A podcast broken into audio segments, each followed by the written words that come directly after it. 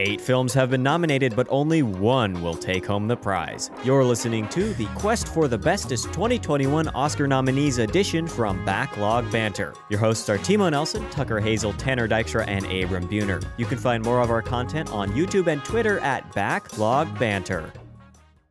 Hey, everybody, welcome back to the Quest for the Bestest from Backlog Banter. We're talking about the best pictures from 2021, the nominees, that is. And today is our eighth and final installment before the big ceremony. And so, of course, we're talking about what is the front runner, sort of. Nomadland, yes. directed by Chloe Zhao, starring Frances McDormand, David Strathairn, and a bunch of non actors. Um, and we, well, we're going to talk about this movie. I think it's a very interesting movie. Um, and I, I, I really have no idea what the rest of the guys think. So, you know, it'll be a good time. But before that, we've got to head back into the past. Last time we talked about Trial of Chicago 7, Aaron Sorkin movie. And while we had some gripes, we had some issues, we thought it was overall, you know, kind of middling. I think that's how we, we really described it. And so it ended up in the middle of the list at number four out of seven. Um, and we'll see where that, if that's in the top half or the bottom half after today. But the list as it stands going into the final episode. Sound of Metal at number one, Judas of the Black Messiah at number two, The Father at three, Trial of the Chicago Seven at four, Promising Young Woman at five, Minari at six, and Mank in last at seventh. So now chores are done. We get to have our fun. What say ye about Nomadland? Uh, first of all, I can't believe that you mispronounced King David Strathairn's name. I can't believe you did that, Timo. Strathairn? Yeah, Strathairn. Interesting. Yeah. Can I ask a uh, clarifying question quickly? Yeah. Sure. because Timo said something very interesting. What hmm. do you mean that only two of the people were actors? Oh, you didn't ah, know this. this is very oh, interesting. Timo or Abram is completely unaware of this of Nomadland. Of I watched this movie basically completely blind. Oh wow! For, for the record, yes. Wow. Okay. Well, um, we can just answer that right away. The, the movie is based off of a book. So the movie is about Frances McDormand plays Fern. She's a nomad traveling around in her van after the economic recession and after her father's death and uh, after her town is is dissolved. Husband's death. Her husband's death. Yep. Sorry. And after her town gets, you know, no, everyone moves away from there and and everything leaves. So she just travels around, just trying to make a living one way or another in in the American West. Now it's based on a book. Um, and the characters that are not recognizable as actors, Bob Wells, Linda May, Swanky, all those characters are played. Everyone except, yeah, everyone except Fern and Dave. Yeah, are all played by themselves. Those are the real people that the real of the book is about, and that um, essentially tell their story in the movie as nonfiction. Yeah. It, it's an interesting blend of fiction and nonfiction, which yeah, I think cool. is part of the reason this movie is receiving a lot of critical acclaim is because it is so naturally integrated. The fictional story of Frances McDormand's character w- woven in between just essentially vignettes from all these people li- people's lives describing how they became a part of the nomadic lifestyle and and they're telling their actual life stories but you really can't tell as Abram said he watched this blind and he had he had no way of knowing that. And honestly, yeah. I don't I don't even remember if I knew that going into it. I think I uh, learned uh, about it been... after I saw it the yeah. first time. Yeah. Yeah. I, like I, think I don't think I think we had the discussion about that when we saw the credits rolling at the end. He's like, oh, yeah, exactly. That person played themselves, and that person played themselves, and and just on down the list. but yeah, that's so that's kind of the big conceit of this movie. So it might, you know, partially reframe how, how you see some of the aspects of the film, but uh I mean, it's certainly very interesting. Mm-hmm. But I want to hear what you think, Abram. Yeah, yeah. I want to hear what you thought about it.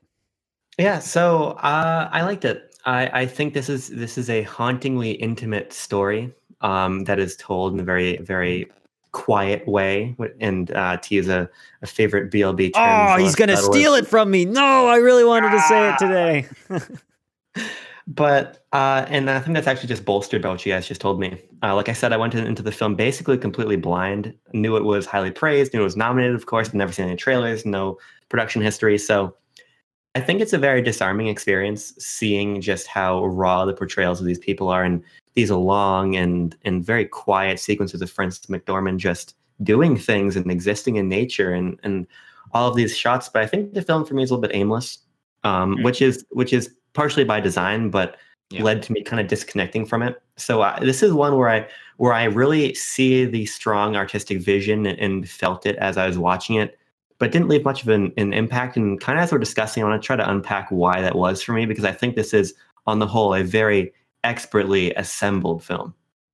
I think I'm in basically the exact same position. This was my second time seeing it. Uh, we saw it on the big screen the first time, which I think is probably how this movie should be seen with the big vistas and, and the nature shots, all that stuff really working well on a big screen.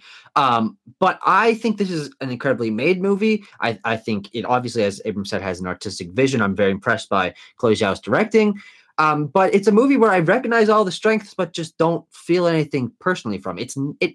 I haven't wrote, written down my notes. It just isn't what I look for in a movie. I mean, it doesn't have the things that I go into watching a film for. So it just lacks any innate qualities that I connect to. So while I have almost entirely positive notes on my page, it still is going to drop a little bit in my in my personal rankings and personal enjoyment because I don't know how much I felt from it. Uh, being a an avid film goer, this wasn't exactly what I was looking for. Hmm. hmm. Tanner, your thoughts? Um, yeah, I I think this film is extremely personal and it feels very real for obvious reasons. Um, the cinematography is absolutely stunning. I, I love those, you know, those big uh open, you know, the the the, western frontier shots. Uh, I think Chloe Zhao use, makes great use of the sunrise and sunset in her cinematography. Really bathes those shots in a, lot, in a very like beautiful golden and purpley light. Um, I think a lot of the performances, even though they aren't professional actors, you know, outside of uh, Frances McDormand and David Strathairn, the performances from people, especially Bob, uh, is are very moving. Uh, I think they give like these great uh, these great monologues, uh, and they, they feel very personal because they are very personal. And Chloe Zhao was able to capture that on camera from these people who aren't actors who might have otherwise been you know a bit stilted feeling a bit awkward about portraying themselves on film uh, but yeah i think she does it, it really goes into that camp of she blurs the lines between this being a a a narrative film and a documentary and i think it pays off in spades yeah i love almost everything about this movie i really like it it's my front runner to show my hand right off the bat here um, it's also what I think the Academy is going to pick. I think there's a lot of reasons why this is the Best Picture winner of this year. Um, I think as a, as a work of art, as an artistic achievement, this blurring the lines and it's it's so smooth and it's so convincing. Just Chloe Zhao deserves so much praise for getting these performances from these non actors that are so moving and so emotional. Um, and, you know, I've directed people, I've directed friends and whatever. And sometimes it's like really hard. People just don't know what to do. And so for her to like be able to come out and just find those nuggets, those like elements and then and it's still it's so real it's so subtle the film exudes subtleism i'm going to throw it in there because i wanted to say that but abram swiped it out from under me um and i I think I, I agree, Tanner. The cinematography is just beautiful, and I like the pacing, and I I like what it what it has to say, and it's like you know aimless feel to it. I think the pacing is is very satisfying to me as, as it fits with the rest of the film. It's it's the right thing. It was the right choice for this movie to have it feel as it does. Mm-hmm. I, I mean, I think that the pacing and editing is something where I personally don't connect to it a lot. Um, I'm something who, someone who likes fast editing in my movies. I, I, I, like things that are very clearly tied together, and of course, this does have that that aimless feel, which is obviously intentional. But I think that's part of the reason it doesn't connect to me is because this this is a very jumpy movie in terms of time jumps, in terms of total jumps, in terms of con like what's going on on screen. It, a scene will just end and will be somewhere else, different time. She'll be have traveled across the country, and it does for me keep it hard, make it hard to keep track of what's going on. And, and I realize that you know it's kind of the point. It, it doesn't really matter when things happen in your life. You know, it's all it's all tied together. There's a there's a deeper metaphorical theme going on behind why the pacing and editing is done this way. But I did find myself a little bit confused throughout is like okay well you know if this is just a snippet from someone's life with very little connection to what's going on around it you know why should i care too much? Why should i connect to it a lot? Um, and i think that's part of the reason it disconnected from me even though it's obviously intentional maybe it just hmm. doesn't hit. On my second watch, I noticed a lot of the, the vignettes and whatnot, especially uh, you know the vignettes that happen of Fern's life, but also through what the other people say in, in the more documentary sections really do feel like they provide an interesting through line about Fern's character. I think there's a lot to think about in terms of character in this film that is so layered. It's so just subtle. I'm we're gonna keep saying it this whole time. Um, that like the second time I watched it, I really was starting to um, unpack and figure out what was going on, and it made it more enjoyable for me. I'm somewhere between you two because personally, I don't find Fern to be an especially compelling character. By contrast, I think that this is an incredibly compelling depiction of America's dispossessed people and this really bizarre and if you spend any time in, in a rural area or a lower income area, this sense that this film takes place, as you see in the poster, when Avengers Endgame is coming out. But No. she's Avengers. W- Regular Avengers. 2012. regular Avengers. Yeah. Okay, it's the same thing. It- It's a, it's a modern day depiction where you don't feel that way. It feels like these people are living Sure, yeah. uh, decades into the past, and, and it's this really, I think, honest depiction of how there is a clear cultural and class divide in the country, and I think that the film's ability to capture that outweighs the fact that I didn't really care to follow Fern in particular. I was more interested in where she went and the people she met and what they said, opposed to what she said herself. I feel like in so I for my TV show, um, I did a review of this, and I noted in in the script for that that uh, Fern is a very good sounding board for these characters. Frances McDormand is Yeah. a great performer in her ability to just listen. She sits there and she listens and lets these other people's experience wash over her. Um, and I assume, I hope that I mean that that would have been a great help on set just to get those takes in the first place to have a you know the helpful glance of Frances McDormand sitting across from you. Yeah, and I think that even if uh, I didn't connect to Fern, as as Abram saying, I'm kind of on the same page with him. She she's interesting, but it's more of the situation that she's in that's interesting rather than her herself. But I do think that the way that she plays off the other characters not only allows them or the you know the people allows them to explain parts of their life in, in a really real way, but also it's interesting to see her personality be revealed so slowly throughout the course of the film.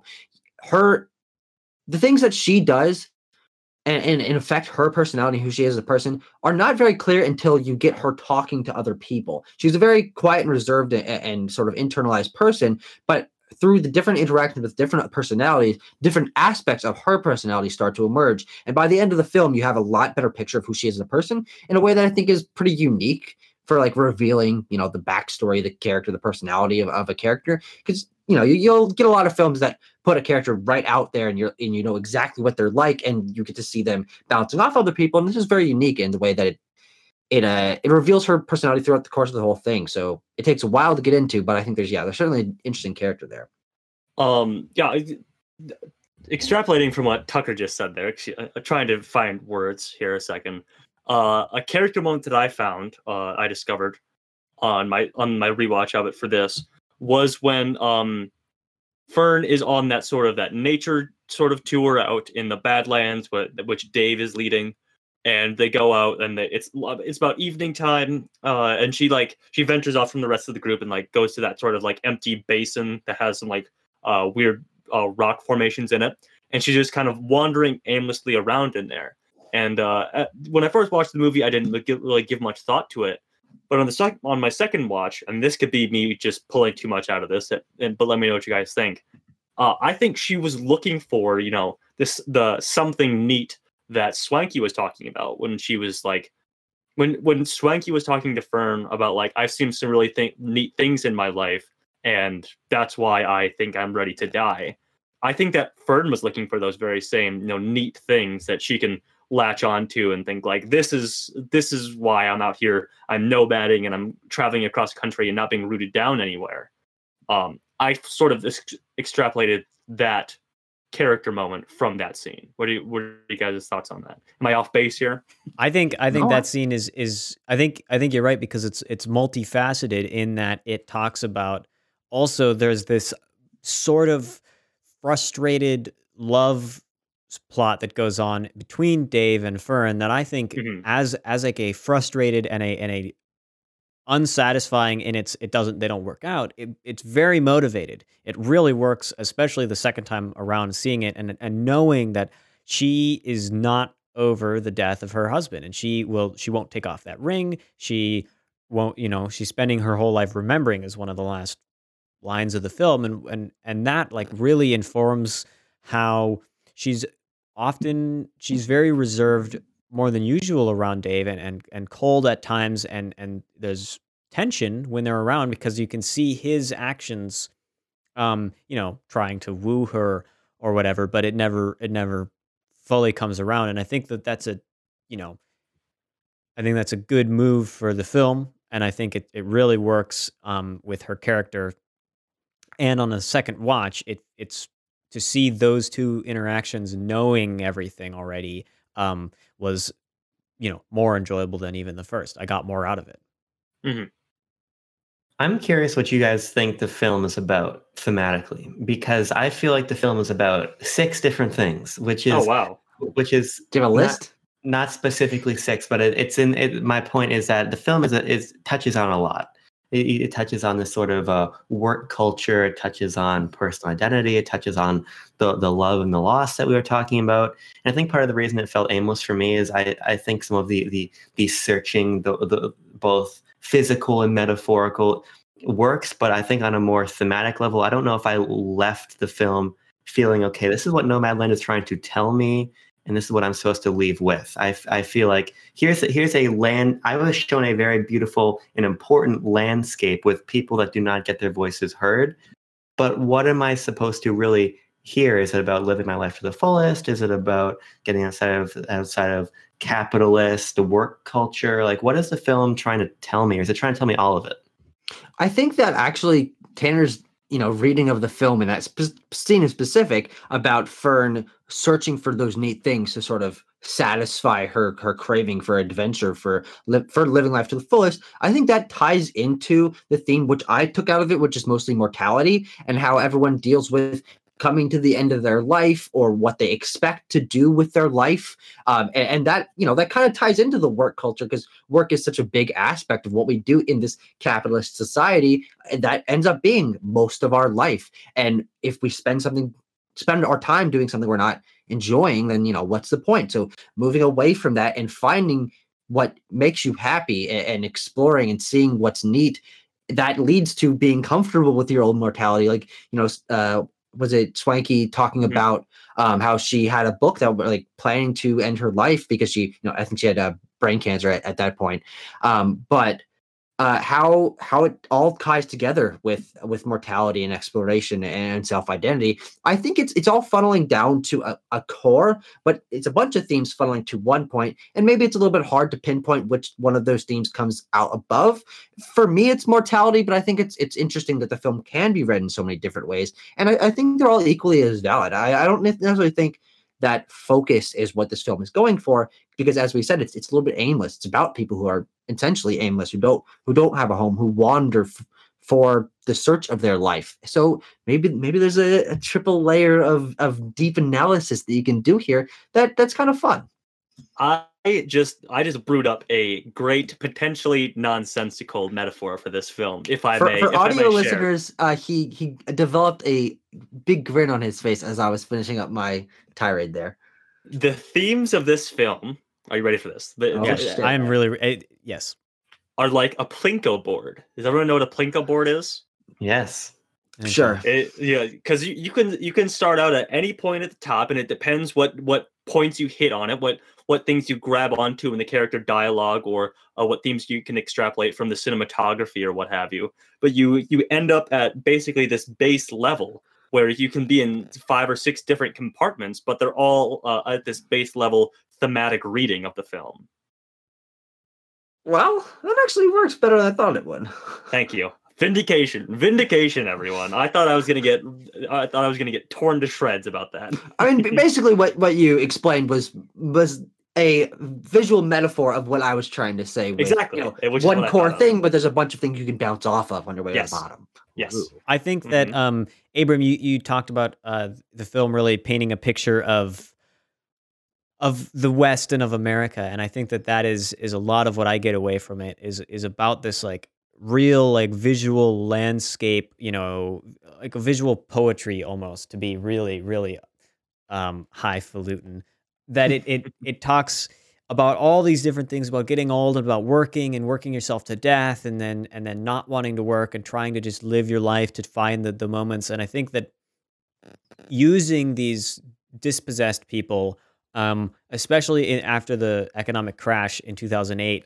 um, really shows off a lot about america and about how we think and about like how it looks. I think the film is a lot about just what you see and so much of the film is very beautiful and so much of it is very beautiful in a not traditional way these you know snowed wastelands the empty factor you know the empty mine is not beautiful but it's shot very beautifully and shows off. And this part of america this corridor you know in in the west colorado uh, nevada utah the dakotas is not a super traveled area. It's not super touristy. It's much more, you know, rural and it's often much poorer. And so to show off that element too, I think is is very important to this film. And thinking about it as a Chloe Zhao film, a lot of her other films deal with this idea of the American West, neo the neo American yeah. West and what that's like. So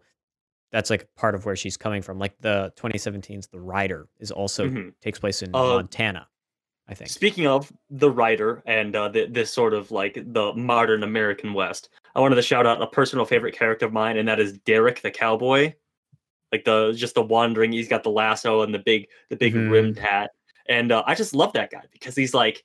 I was watching this with um Anna. She, this is the first time that she was watching this, and she's like, people still dress like that, and that that the inclusion of that character, who is a real guy again, is just so interesting to me because he's like I had no idea when I first watched this. Like, it's so interesting that somebody like that, he's dressed as a cowboy and he just wanders around the American West. And like that guy is so interesting. And he has a girlfriend back in, back in Wisconsin, and he can't. He's trying to figure out how to write the words to to explain how much he loves her, and he, he just aim, he's just aimless, uh, like a lot of the film is, and like a lot of the characters in the film are but I just I just grabbed onto him for some reason because and probably mostly because of that reason that Chloe Zhao tackles these ideas of the American West in the modern era and how this guy's like a weird holdover from the cowboy era, but he doesn't he just he's just living his life. He's living his best life out there.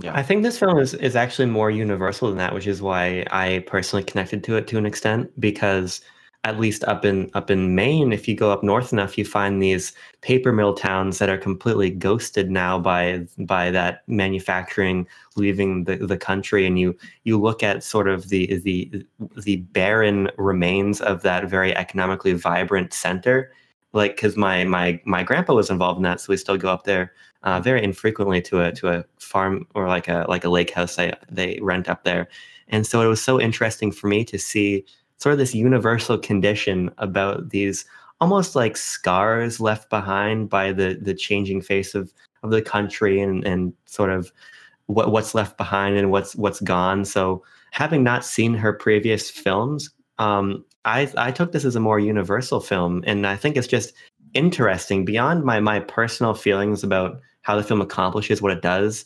Seeing these people in stories that are not told it be told in such a, a genuine way and be able being able to see something from your own life or from your family's life or your community's life represented here i think is really important and empowering in in a way that you don't typically get from from films like this mm-hmm. Yeah, I actually do think that, and I was thinking about this a little bit earlier when Timo was bringing up that this is the front runner by all intents and purposes for winning Best Picture, and how coming out of this film and saying, "Yeah, that was a really good movie," but does it does it feel like anything we would have expected to be a front runner for the best picture of the year?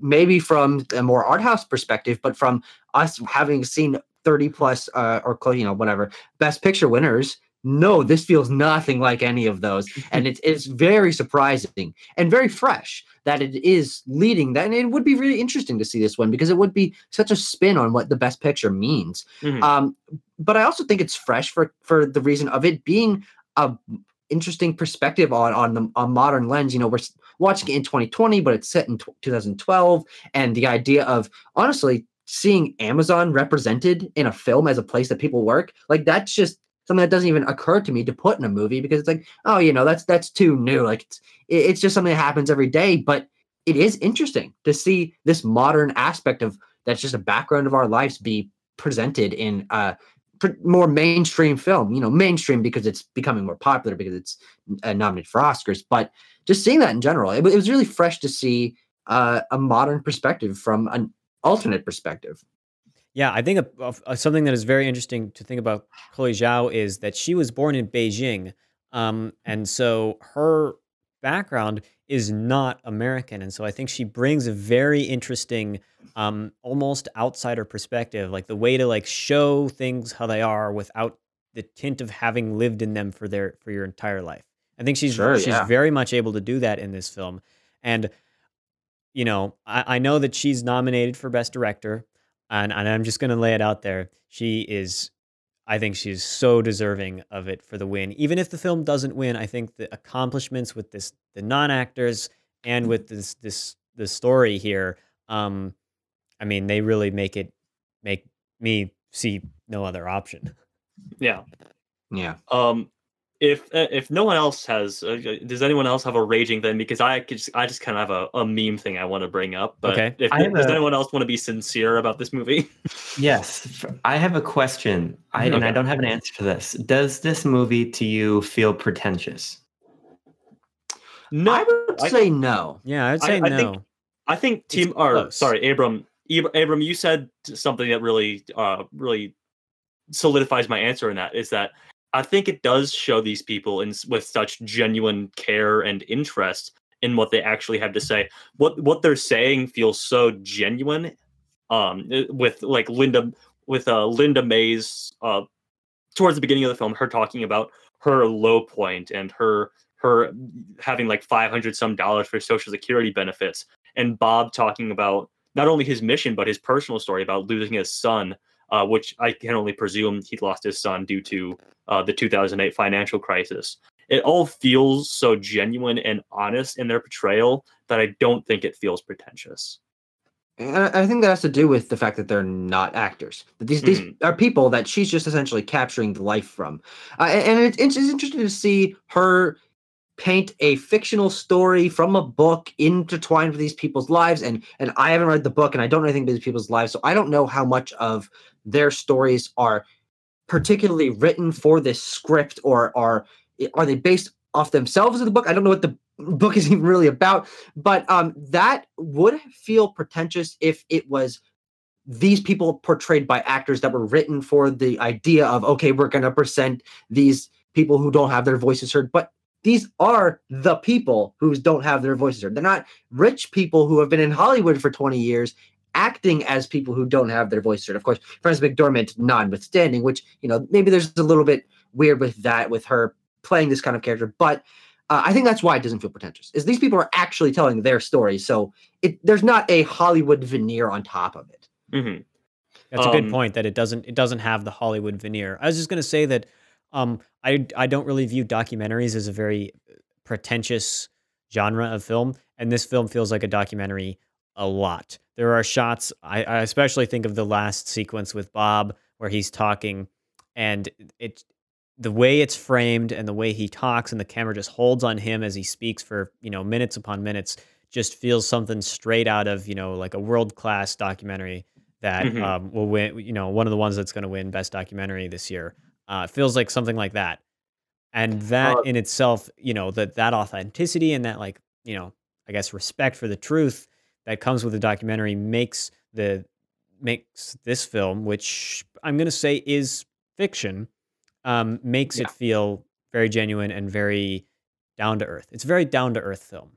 Yeah. Um. One another point that I just thought of is that it's it's it does feel sad and melancholy, but it doesn't feel like she wants you to really like. We're showing you this to just punch you in the heart. We want, we want you to pity these people so much. It doesn't feel yeah. like that because these people have had you know horrible experiences in their past life, but they are just they're just living their like I said about Derek. They're just living their lives now. They're living their best life. They're you know they they're seeing neat things. They're traveling the country, and this is what they love doing. They, they've they've freed themselves from the the yoke of what what did Bob say? The yoke of work or something. Society. Yeah, sure. but uh, I think there is. It, it also shows this as sort of a, a noble pursuit as well, and it doesn't want doesn't feel like a pity party for these people. yeah, there's the whole sequence with the other with the family of Fern of Mhm. of Fern and the family of Dave, where it's very clear that this is not something that she's forced into. It's something that she accepts and wants to be. She wants to be the nomad, and that's who she is. And it's not a judgment on her, and it's it's just who Fern is. Yeah. Yeah, I I, I described the film uh, in my opening remarks as as feeling intimate, and, and I agree uh, with this this documentarian feel. I think any of these these close-ups I really love the the scene early on in the film around the campfire where they're all just Mhm. sharing their stories. I think these moments do feel very intimate and very genuine. I'm g- grappling with, and I can't decide exactly where I land on it, whether Frances McDormand and Fern and these these more subtle subtle long takes if that feels pretentious to me i don't know how i feel about the intersection between fern and and these other people because i almost would have just wanted nomadland the documentary i Mm, do think yeah. for me there is this element i do think that there is an element of the hollywood veneer and in these sweeping nature shots and these long scenes of of fern doing things and i just I don't know if for me that takes away from the, the how genuine these real people feel. I, I feel like there there is a sort of mediation in the in the blend of fiction and nonfiction that for me dulls a little bit what is a very impactful film. And I don't think it's enough for me to be anywhere short of of, of liking Nomadland, but I, I I wonder if I would have liked it more and felt that it was completely honest had it just been a documentary. I've got to be honest. You you you've unlocked something in my brain here. Is that uh, through talking about this film, the last you know thirty plus minutes, whatever we've talked about, the fictional aspects of it are not the important aspects of this film. It's showing the life that these people lead. It's the idea that we're seeing something that is actually happening in the background of our, of our culture. It's the idea of seeing these shots of areas that aren't traditionally presented in a beautiful way. But Fern's story, at least in my mind, and I think in the way we're analyzing the film, is is not the centerpiece of it. And I do think that it would have still been equally as compelling and interesting if it was just a documentary. You still would get those sweeping vista shots and stuff because you know that we want to show where these people are going. You know that those places actually existed.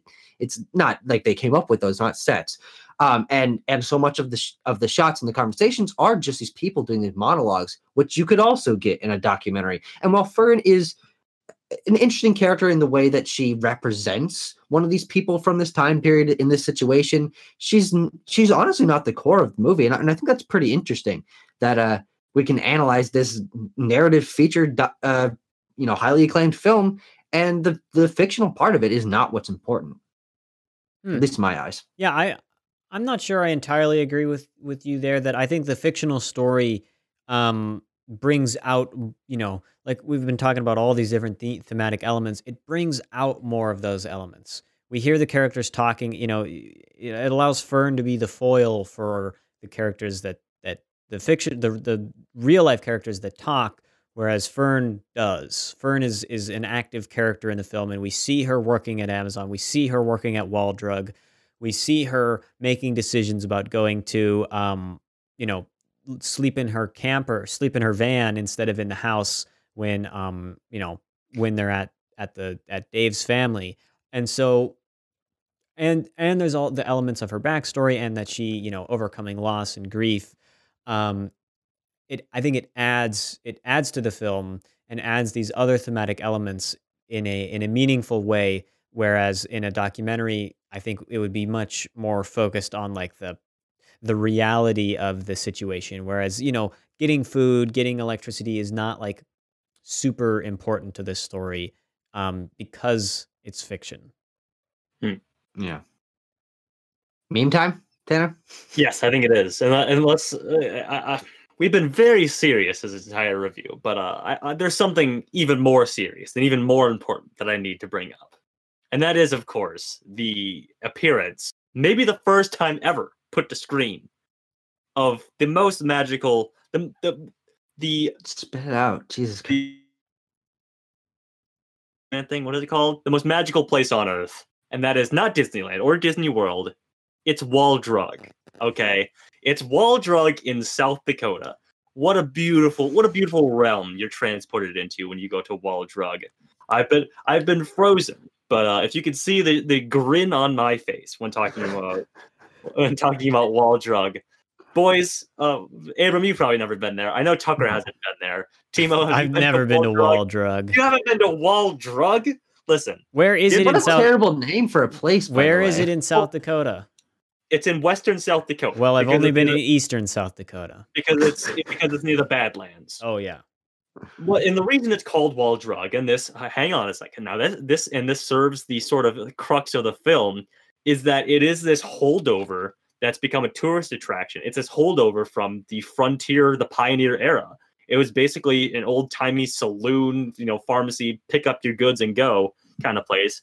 And now it's become the world's greatest tourist attraction.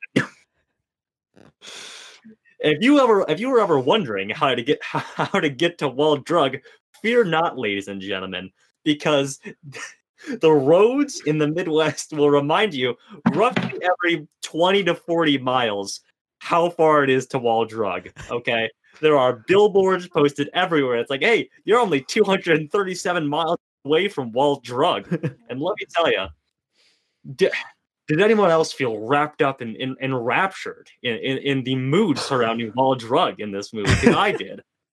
You got to Jesus see- Christ. You got to see some alligators. You got to see the planet Jupiter. You got to see a modeled version of Mount Rushmore. And boy, howdy, I think audiences would have left the theater much like they did uh, with the arrival of a train at a station if they put to Jesus screen Christ.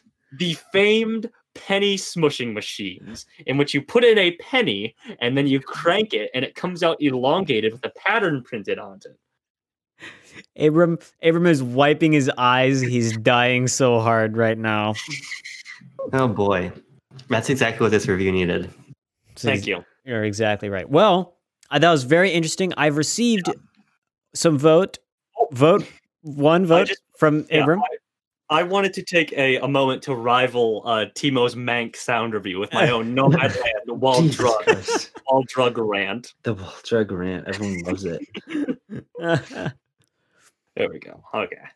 Um, there's something else I was. Oh, this something this movie also nails is the just weird non sequitur random deep encounters old people will find themselves just in. Like I don't know if they, if anyone's ever interacted with an old person, especially one From time to time. I've, Yeah. especially one that you'll just meet on the street, they will just start talking to you.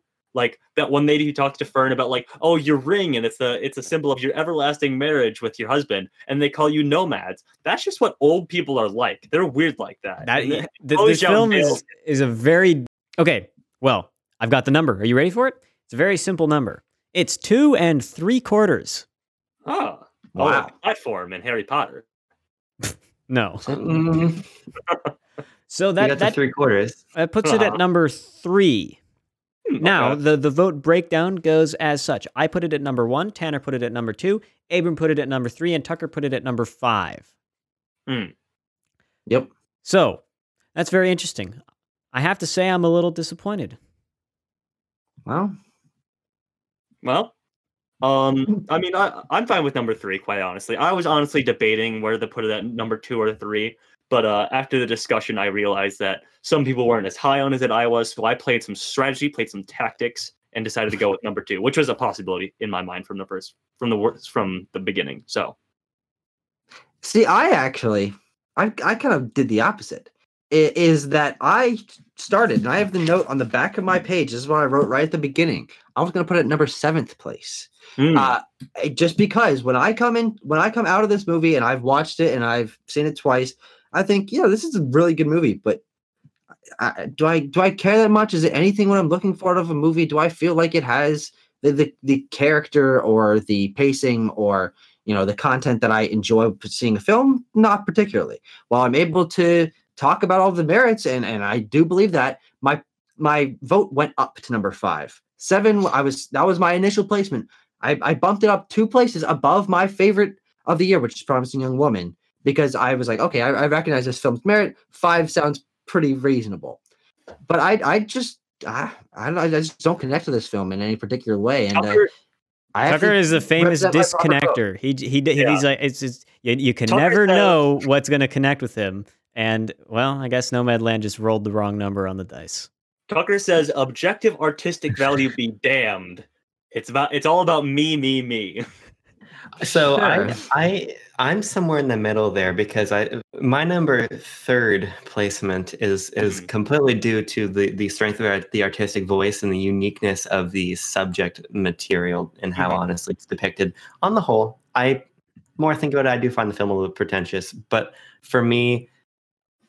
Also, I only really like prior prior to this two of the nominees, so it wasn't very difficult to put this in the top half for me. But I, I think that the the ability of of the narrative films we have above it being sound of metal and and judas and the black messiah to tell the stories they do with the the impact they have and the amount of love and something like judas depicting an, an equally underrepresented important american historical element through its own lens through its style. I think that for me is is a bigger achievement than nomadland where from my perspective i feel like it's the it's the framing of the of the um, fictional elements that hold back the story to an extent Yeah. I, I think three is for me a, a pretty solid middle ground between the, the various tensions we've been discussing, and I wouldn't put it any higher. I I don't think it should go any lower, partially because I just really don't like the father and don't want to Mhm. have that that victory. But I think three is a good spot for the film. Hmm, okay. Well, I guess I guess I'll just have to settle and and be sad about it. That's that's can't it okay. any higher, I can't I can't put it any higher. I mean, I it's it, uh, it's my favorite of the uh, of of the eight that we've seen. Um, I think it's I I think it's a seriously good movie, and I think it does some really interesting stuff. Um, with this this blending the lines that we've been talking about the whole time. But you know, there that's that's that's the way the cookie crumbles, as as Mhm. I'll say right now. So Did you come up with that? It's great. yeah, it's almost like that's a phrase that exists already. That's the way the wall drug crumbles. The wall drug cookie God, crumbles. I wish Wall drug would crumble. We wouldn't have to talk about it. Oh! what about the big wall drug dinosaur? You guys didn't think that was cool? I thought the dinosaur didn't was cool understand why too. there was such a big dinosaur there. Because there were 80 big, feet tall. big dinosaurs in South Dakota. That's why. Yeah. You guys, have you guys ever seen something bigger than 80 feet? No, Oh, I've been in New York. There's some big buildings there. How how tall? Or bigger than a big old dinosaur? Bigger than 80 feet? ugh, it's a tough one. The Empire State Timo Building? Yeah. Timo and the show. Okay, well, we- wall drug slander. Okay. Nomadland ends up at the number third place, sandwiched in between Judas and the Father. So we will see. We'll be back next time after the ceremony. Catch, we got some Sarah, we got some prep Oscar stuff. We're really gonna nail down our picks for the other categories. Um, but does that mean that our pick for the best picture is Sound of Metal as as a collective, as a quest governing body? It Certainly appears is me. so. It's I- my I- favorite. I certainly think it is the I- I think it is the best of the bunch. There we go. You know, I'm gonna say that even though I wish I wish we were saying Nomadland, I'm also quite happy with saying Sound of Metal because that's a great movie. We really love that Yeah. one. Um, we'll be back. Keep a lookout for more Oscars content. We're gonna be talking about all kinds of good stuff before and after the ceremony. And the next time you hear us talk about a movie, we will have spun that random wheel. It's coming back. I, it's been a long. It's been far too long. I really miss. Not only do I miss this this the spin, that glorious rotating motion, but Mhm. that glorious rotating phrase that goes around inside my head that our friend Tanner sings for us. So we'll be back with that uh, once the ceremony's done. Enjoy watching the Oscars, everybody. I'm going to enjoy watching the Oscars. Who knows what they're going to be like this year? And um, well, we'll catch you all on the flip side. Peace.